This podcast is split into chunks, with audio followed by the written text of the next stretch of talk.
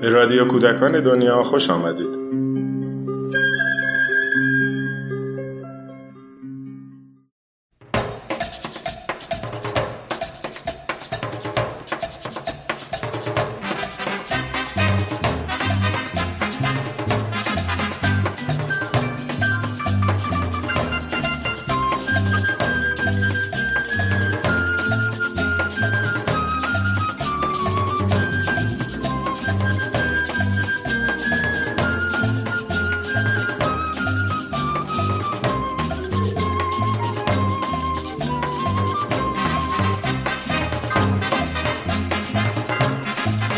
مری پاپینز فصل دوم روز گردش.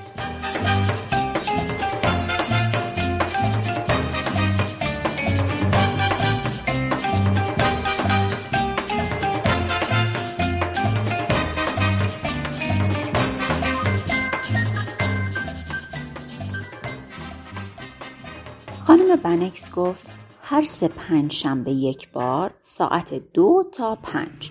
مری پاپینز نگاه سختگیرانهای به او کرد و گفت خانم خانواده های سطح بالا هر دو پنجشنبه یک بار ساعت یک تا شش مرخصی می دهند یا این وقت را باید داشته باشم یا مری پاپینز مکس کرد و خانم بنکس معنی این مکس رو می‌دونست. معنیش این بود که اگه مری پاپینز به خواستش نمی‌رسید اونجا رو ترک می‌کرد. خانم بنکس با عجله گفت خیلی خوب خیلی خوب. دلش نمی‌خواست مری پاپینز درباره خانواده یه سطح بالا بیشتر از خود او چیزی بدانند. به این ترتیب مری پاپینز دستکش های سفیدش رو پوشید و چترش رو زیر بغلش گذاشت. نه اینکه هوا بارانی باشه بلکه به دلیل اینکه دسته چتر آنقدر زیبا بود که امکان نداشت اونو توی خونه جا بذاره. اگه دسته چتر خود شما به شکل سر یک توتی باشد هیچ وقت اونو جا می‌ذارین؟ گذشته از این مری پاپینز دوست داشت همیشه در نظر دیگران بسیار عالی باشد. در واقع او کاملا مطمئن بود که هیچ وقت غیر از این نخواهد بود. جین از پنجره اتاق بچه ها برایش دست داد. فریاد زد کجا میری؟ مری پاپینز جواب داد لطفا اون پنجره رو ببند. و کله جین به سرعت توی پنجره ناپدید شد. مری پاپینز از راه باریک میان باغ گذشت و دروازه رو باز کرد. وقتی وارد کوچه شد قدمهاش رو تون تر کرد. انگار می ترسید اگه پا به پای بعد از ظهر حرکت نکنه روز از چنگش فرار کنه. سر نبش کوچه به راست بیچید بعد به چپ. مقرورانه برای پلیس سر تکون داد. پلیس به او روز به خیر گفت و اینگونه بود که روز گردش او آغاز شد. کنار یک اتومبیل خالی ایستاد. تصویر خودش را در شیشه آن دید. کلاهش را مرتب کرد. بعد کتش را صاف کرد. چترش را محکمتر زیر بغلش گرفت. تا همه بتوانند دسته آن یا به عبارت بهتر همان توتی را ببینند بعد از همه این مقدمات جلو رفت تا مرد کبریت فروش را ببیند مرد کبریت فروش دو شغل داشت او هم کبریت می فروخت هم روی پیاده رو نقاشی می کشید و کارهایش را بسته به نوع آب و هوا تغییر می‌داد. وقتی هوا بارانی بود کبریت می فروخت. چون اگه نقاشی می‌کشید باران تمام نقاشی هایش را میشست. وقتی هوا آفتابی بود تمام روز دوزانو می نشست و با گچ رنگی روی پیاده رو نقاشی می کرد. و آنقدر سریع این کار را می کرد که اغلب قبل از اینکه به سر پیچ خیابان برسید او را می دیدید. که یک پیاده رو را تمام کرده و به سراغ پیاده روی دیگر رفته.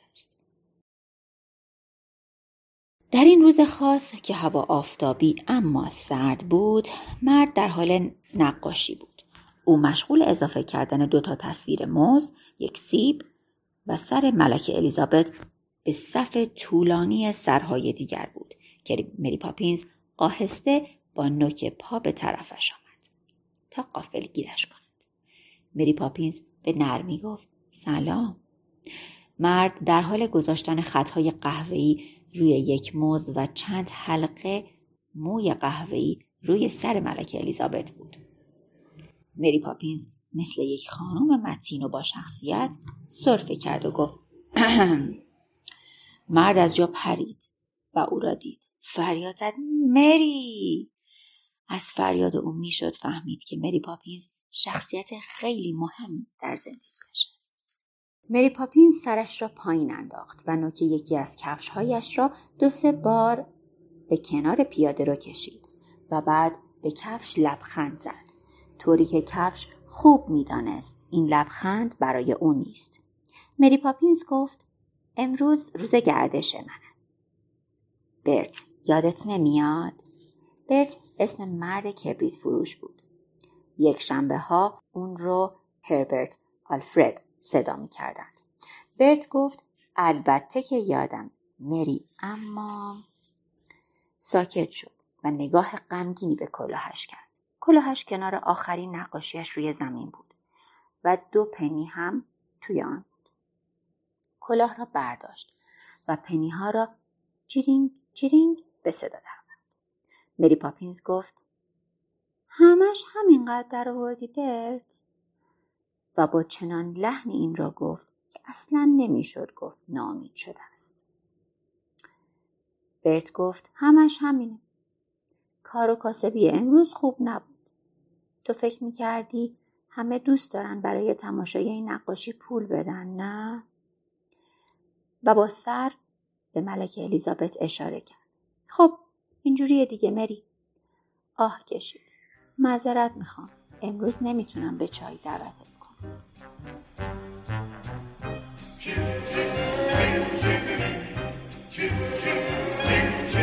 Jim, Jiminy Jim, Jiminy Jim, Jim Jaree. How sweet is as lucky as lucky can be. Jim, Jiminy Jim, Jiminy Jim, Jim Jaroo. Good luck will rub off when I shake hands with you.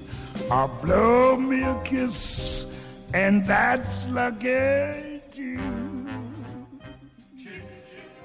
مری پاپینز به کیک مربای تمشکی که همیشه در روز گردش با هم میخوردند فکر کرد و در همان لحظه که می‌خواست آه بکشد چشمش به صورت مرد کبریت فروش افتاد برای همین آهش را خیلی زیرکانه به یک لبخند تغییر داد. یک لبخند زیبا با دو گوشه‌ای که به بالا برگشته بود و گفت اشکال ندارد برت. مهم نیست. ترجیح می‌دهم نرویم چایی بخوریم. به نظرم نوشیدنی بیمزه و خسته کننده است واقعا. اگر می‌دانستید مری پاپینز چقدر کیک مربای تمشک دوست دارد آن وقت متوجه می شدید که او با این حرف در واقع چقدر از خودگذشتگی و مهربانی نشان داده است. از قرار معلوم مرد کبریت فروش هم همین فکر را می‌کرد. چون دست های مری پاپینز را که توی دستکش سفید بود گرفت و محکم فشار داد. بعد با هم کنار نقاشی ها رفتند. مرد کبریت فروش به یکی از نقاشی ها اشاره کرد و با افتخار گفت خب مطمئنم یکی از اینها را تا حالا ندیده ای.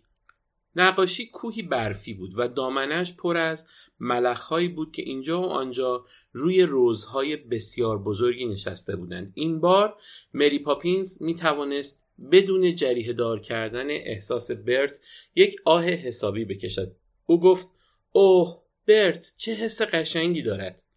و این حرف باعث شد برت حس کند این نقاشی حقشان است که در هنرکده سلطنتی باشد.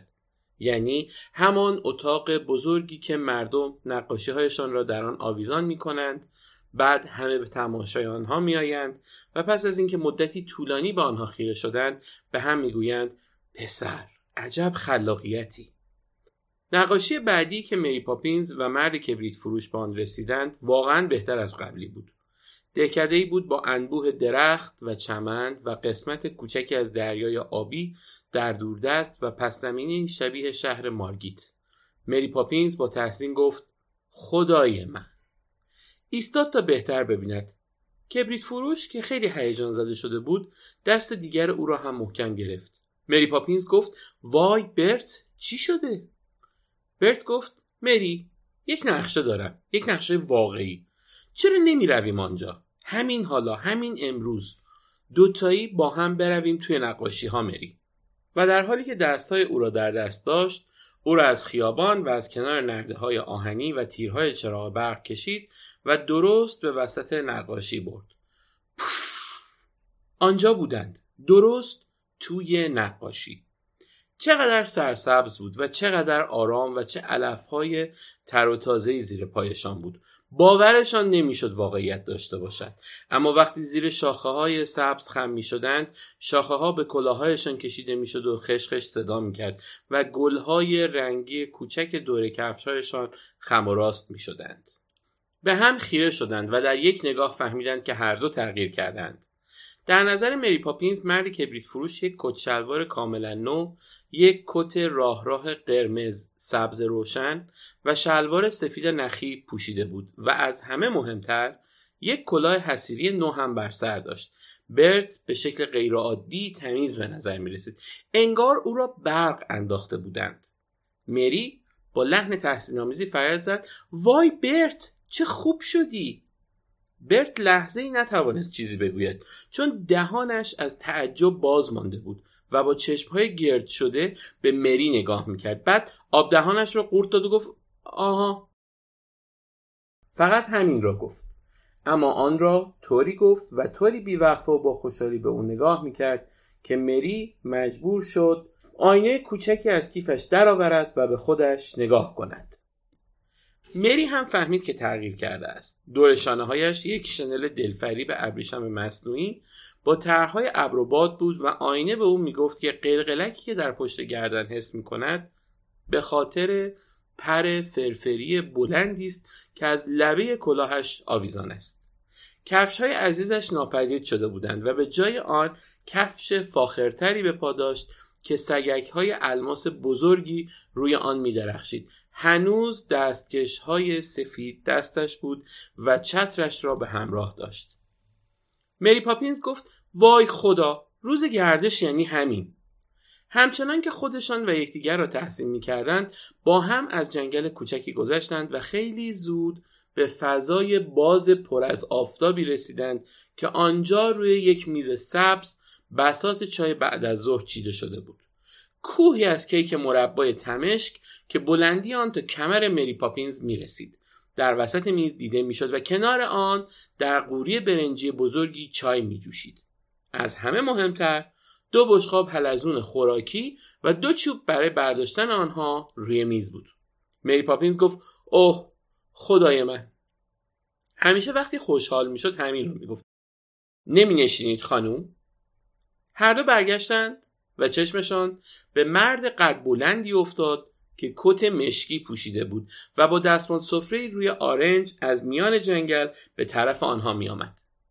مری پاپینز کاملا شگفت زده تالاپی روی یکی از سندلی های سبز کوچکی که دور میز چیده شده بودند نشست مرد کبریت فروش مات و محبود خودش را روی صندلی دیگری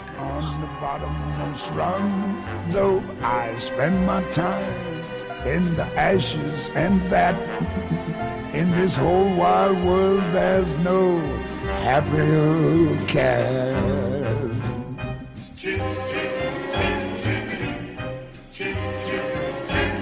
I choose my Bristol with pride, yes I do.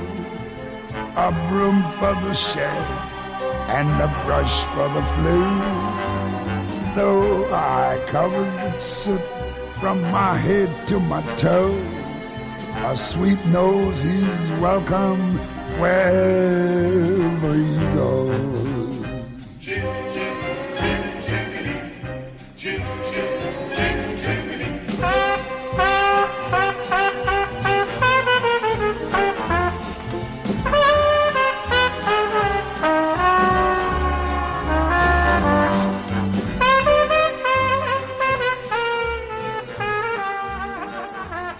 کدمشکی توضیح داد. می‌دانید من پیش خدمت شما هستم. مری پاپینز گفت او ولی من شما را توی نقاشی ندیده بودم. پیش خدمت توضیح داد بله پشت درختها بودم. مری پاپینز معدبانه پرسید شما نمی نشینید؟ مرد گفت پیش خدمت ها هیچ وقت نمی نشینند خانم. ولی به نظر می رسید از شنیدن چنین پیشنهادی خوشحال است. یکی از ظرف های حلزون را به کبریت فروش نزدیک کرد و گفت حلزونتون آقا چوب را هم با دستمال پاک کرد و آن را به کبریت فروش داد و چوبتان نوشیدن چای بعد از ظهر شروع شد و پیش خدمت هم کنار آنها ایستاده بود و مراقب بود کم و کسری نداشته باشند. مری پاپینز ظرفش را با یک خروار کیک مربای تمشک پر کرد و گفت بالاخره به آن رسیدیم. کبریت فروش تاکید کرد آه آه و با دو کیک خیلی بزرگ از خودش پذیرایی کرد. پیش خدمت پرسید چای و برای هر کدام از آنها از قوری یک فنجان بزرگ چای ریخت. چای را نوشیدند بعد دو فنجان دیگر هم ریختند و بعد کوه کیک مربای تمشک را تا آخر خوردند چون برایشان شانس می آورد. بعد بلند شدند و خورده کیک ها را از روی لباسشان تکاندند. قبل از اینکه صورت حساب را بخواهند پیش خدمت گفت لازم نیست چیزی بپردازید. افتخار دادید. آن طرف یک چرخ و فلک اسب گردون هست و با دستش به روزنه کوچکی میان درختان اشاره کرد. جایی که آن دو می توانستند چند اسب چوبی را ببینند که به دور میلهی میچرخیدند. مری پاپینز گفت خیلی عجیب است. این یکی را هم یادم نمی آید توی نقاشی دیده باشم. مرد کبریت فروش که خودش هم یادش نمی آمد گفت میدانی این توی پس زمینه بود. وقتی نزدیکتر آمدند حرکت اسب گردان آهسته و آهسته تر شد. خیزی برداشتند و پشت اسب ها نشستند. مری پاپینز روی یک اسب سیاه نشست و کبریت فروش روی یک اسب خاکستری و وقتی صدای آهنگ دوباره بلند شد به راه افتادند به طرف شهر یارموت راندند چون بیشترین جایی که هر دو دلشان می‌خواست ببینند همانجا بود. وقتی برگشتند هوا تقریبا تاریک شده بود و پیش خدمت که منتظر آنها بود معدبانه گفت خیلی معذرت می‌خواهم خانم آقا ولی ما ساعت هفت تعطیل می کنیم. قانون اینجاست. می‌دانید که. اجازه دارم راه خروج را به شما نشان بدهم؟ آنها سر تکان دادند و پیش خدمت دستمال سفرش را تکاند و جلوتر از آنها در میان جنگل راه افتاد. مری پاپینز همچنان که دستش را دور بازوی کبریت فروش حلقه کرده بود و شنلش را دنبال خودش می‌کشید گفت این بار نقاشی خیلی محشری کشیدی. برت. کبریت فروش با فروتنی گفت خب من خیلی تلاش کردم مری و واقعا معلوم بود که خیلی خوشحال است. کمی بعد پیش خدمت روبروی آنها کنار دروازه سفید بزرگی که انگار با بندهای گچی زخیمی ساخته شده بود ایستاد و گفت بفرمایید این هم راه خروج. مری پاپینز با او دست داد و گفت خدا حافظ و خیلی ممنون. پیش خدمت آنقدر خم شد که سرش به زانویش رسید. خدا حافظ خانوم و برای مرد کبریت فروش هم سر تکان داد. کبریت فروش سرش را کج کرد و یک چشمش را بست. این روش خداحافظی او بود. مری پاپینز به طرف دروازه سفید حرکت کرد و مرد کبریت فروش هم دنبال او راه افتاد.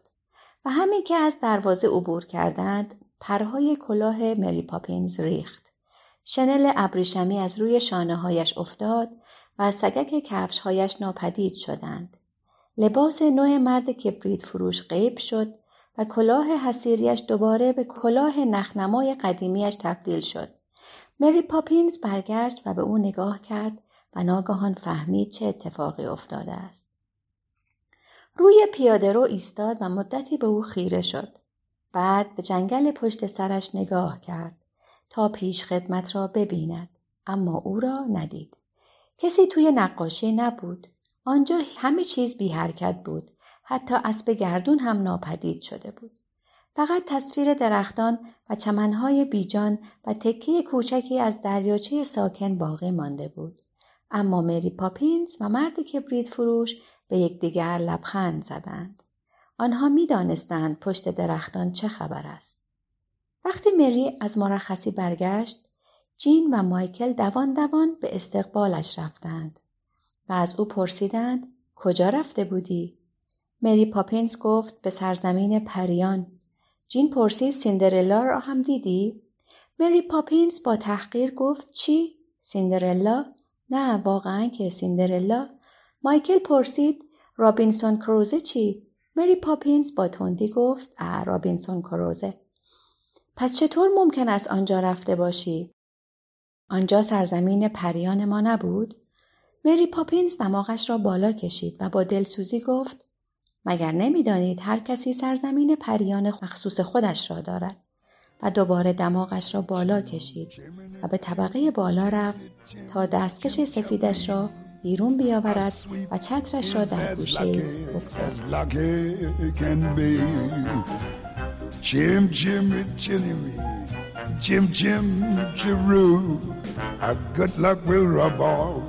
when I shake hands with. Or blow me a kiss, and that's lucky too.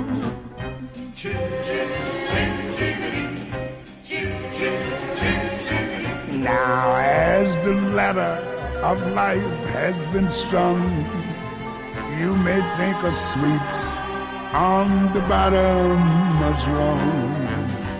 Though I spend my time in the ashes, that is the whole wide world. There's no happier cat.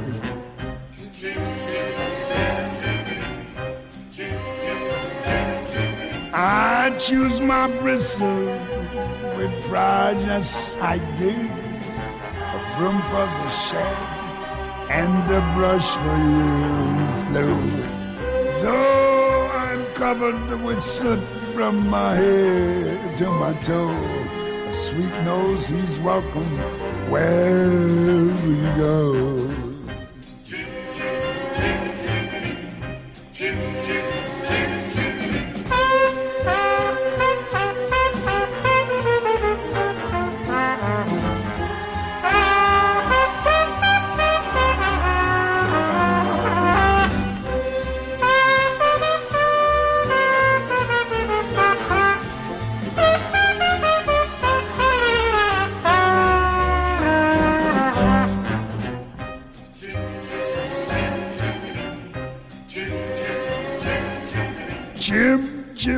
Jim, Jiminy, Jim, Jerry.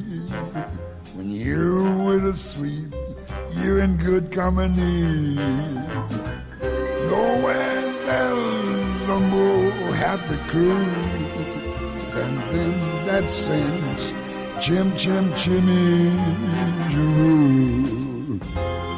Jiminy, Jimmy,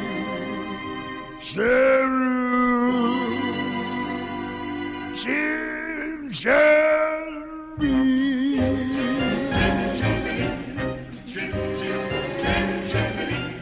Shimmy, shimmy, shimmy, shimmy.